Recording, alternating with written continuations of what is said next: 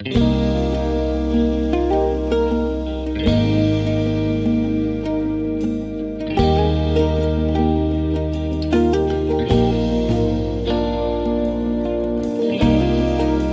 chlebem živ je člověk. Bible prostě mluví.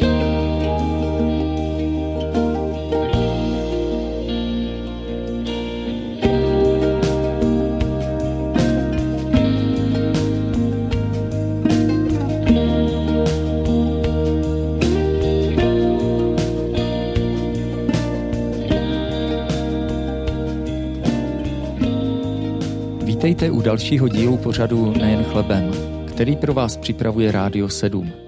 Mé jméno je Jiří Kostelník, jsem pastorem sboru Apoštolské církve v Kopřivnici. Celý letošní seriál tohoto pořadu má podtitul Člověk ve velkém příběhu světa. Tím příběhem myslím ten, který pro nás zaznamenává Bible. Mám v plánu jej v tomto pořadu otevřít, ale než to uděláme, tak se v úvodních dílech nad příběhem světa i nad samotnou Biblí zamýšlíme obecněji. A ten dnešní díl, ten chci věnovat úloze příběhu vůbec.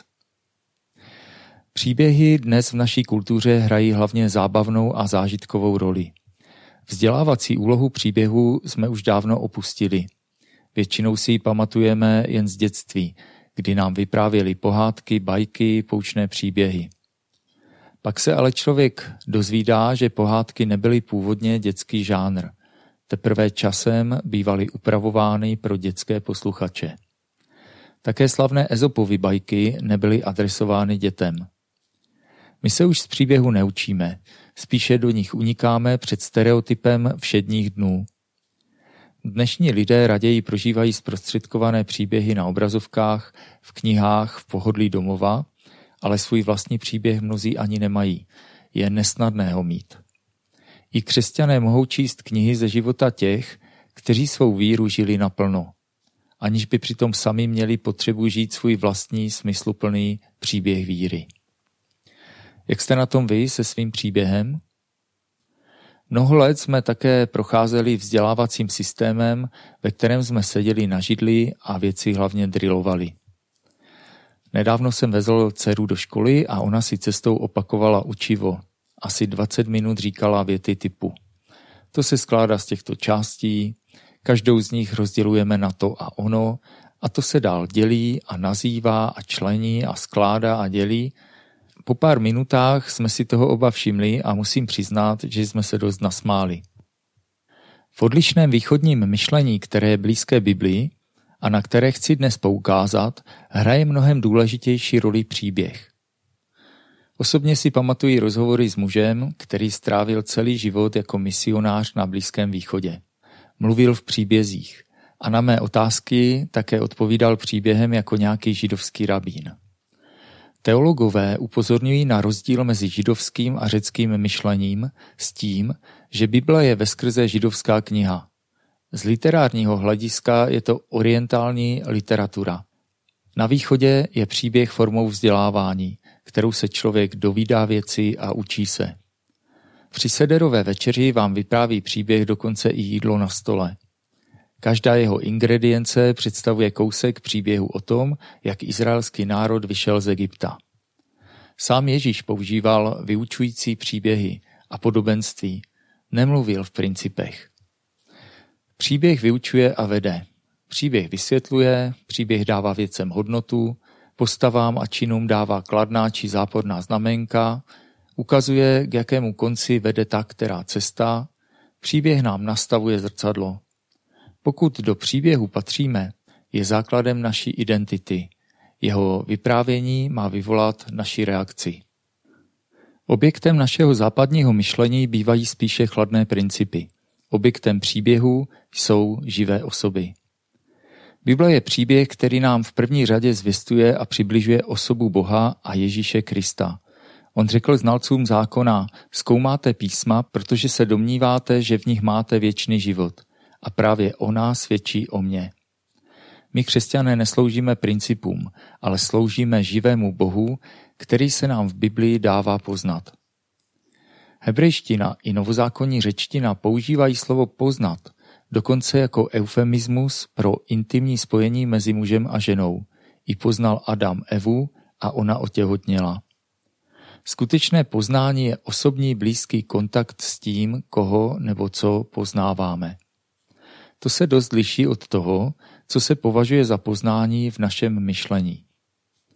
Pamatují si, jak nám v biologii dali na stůl mrtvou žábu, kterou jsme měli poznat tak, že ji rozpitváme na kousky.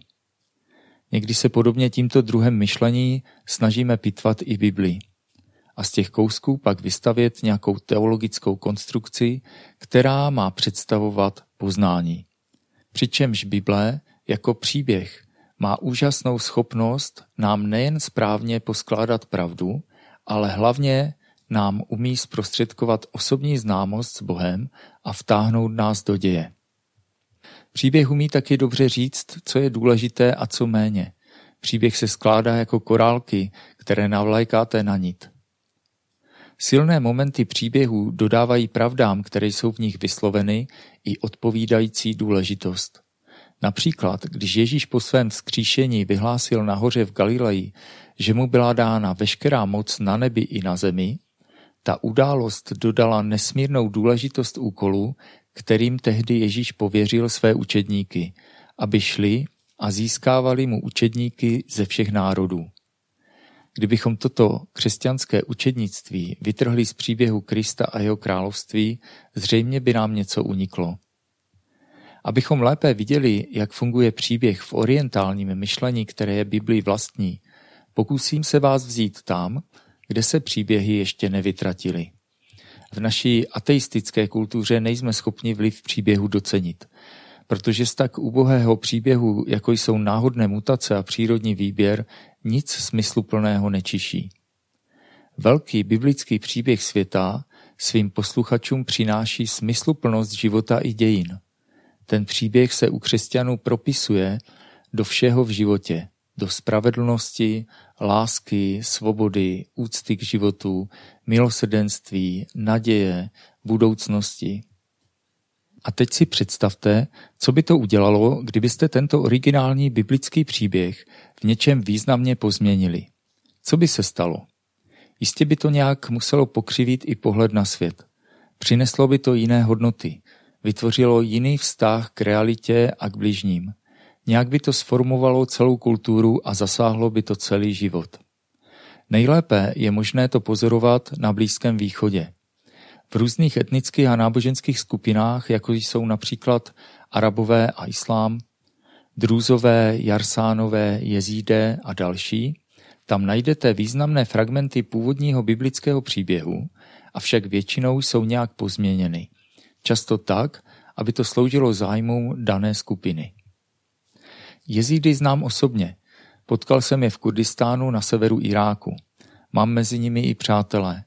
A bylo pro mě velmi zajímavé vidět, jaký dopad na jejich život má jejich pokřivená verze biblického příběhu.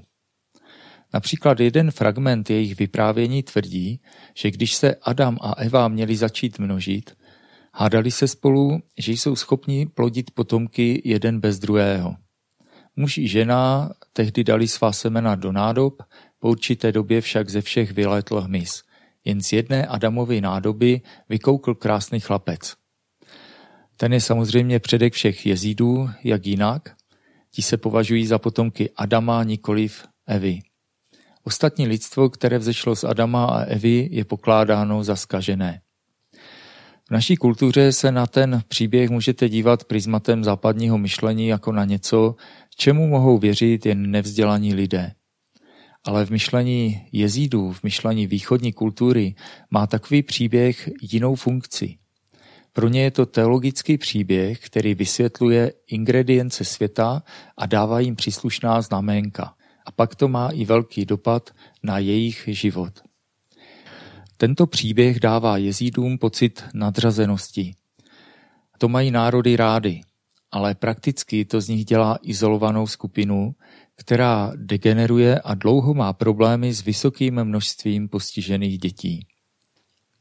Jiný fragment jejich vyprávění sice líčí svět tak, že ho stvořil Bůh, ale oproti originálnímu biblickému příběhu o něj nejeví zájem. a proto ho svěřil sedmi andělům. Jezídé pak uctívají hlavního z nich. Kdybychom k jeho identifikaci použili Bibli, pak by to byla docela temná postava. Muslimové to vidí také, protože ji oni mají svou verzi biblického příběhu. Ale jejich příběh je nevede k lásce k jezídům jako nás křesťany, oni jezídy jako uctívače ďábla vyvražďují. Ze strany islámu zažili jezídé v historii už 73 genocid. Když jsem zmínil islám, je to další verze, která pochází ze 7. století po Kristu a je přímou odezvou na původní izraelský příběh zaznamenaný v Biblii. Islám verzuje biblický příběh ve prospěch těch Abrahamových potomků, kteří se ocitli mimo boží zaslíbení dané Abrahamovi. Mezi ně patří potomci Izmaele, Ezaua a dalších. Zřejmě v tom hrála roli žádlivost. V islámu jsou všechny nejdůležitější věci naopak. Podle islámské tradice není pravým potomkem Abrahama Izák, ale Izmael. Bůh nemá syna. Ježíš není Kristus a nebyl ukřižován ani vzkříšen. Židé a křesťané jsou boží nepřátelé a tak dál. Také jakási mesiánská postava některých větví islámu, Mahdi, který má přivést islám ke konečnému ovládnutí světa, se v Bibli naopak podobá temné antikristovské postavě, která se objeví na konci dějin, aby svedla svět a přinesla velké pronásledování židů a křesťanů.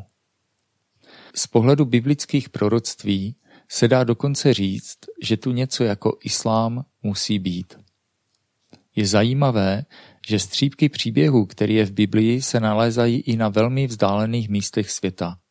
Překladatelé Bible zjistili, že všechny národy mají nějaký pojem pro Boha stvořitele. Na všech kontinentech se objevují také nějaké verze příběhu potopy světa i jiné společné prvky s originálním příběhem zaznamenaným v Biblii. Z hlediska verzování biblického příběhu bychom i ateismus mohli považovat za odvozenou verzi. Verzi, které zůstal Bůh alespoň v názvu. Ateismus se odvozuje od teismu, teos znamená Bůh. Odtud je jasné, co je originál. Snad se mi dnes podařilo trochu ukázat důležitost a funkci příběhu a také orientální myšlení, které je Biblii vlastní. Až ji otevřeme v prvních kapitolách, bude se nám hodit to, o čem jsem mluvil v tomto díle. Ten příběh má obrovský vliv. Když se jej necháme vyprávět, udělá to vždy něco i s naším osobním příběhem. Nechat se do něj vtáhnout a postavit se v něm na tu správnou stranu, na stranu Ježíše Krista, to vyžaduje odvahu. Odvahu příběhy nekonzumovat k pobavení, ale žít je. To pro křesťana vždy znamená vstoupit do dobrých skutků, které Bůh předem připravil, abychom v nich žili. Více praktické lásky, více spravedlnosti, soucitu, více úcty. Potřebujeme se probudit do reality světa a dotknout se jí. Tímto bych chtěl dnes skončit a těším se na slyšenou příště v pořadu Nejen chlebem Rádia 7.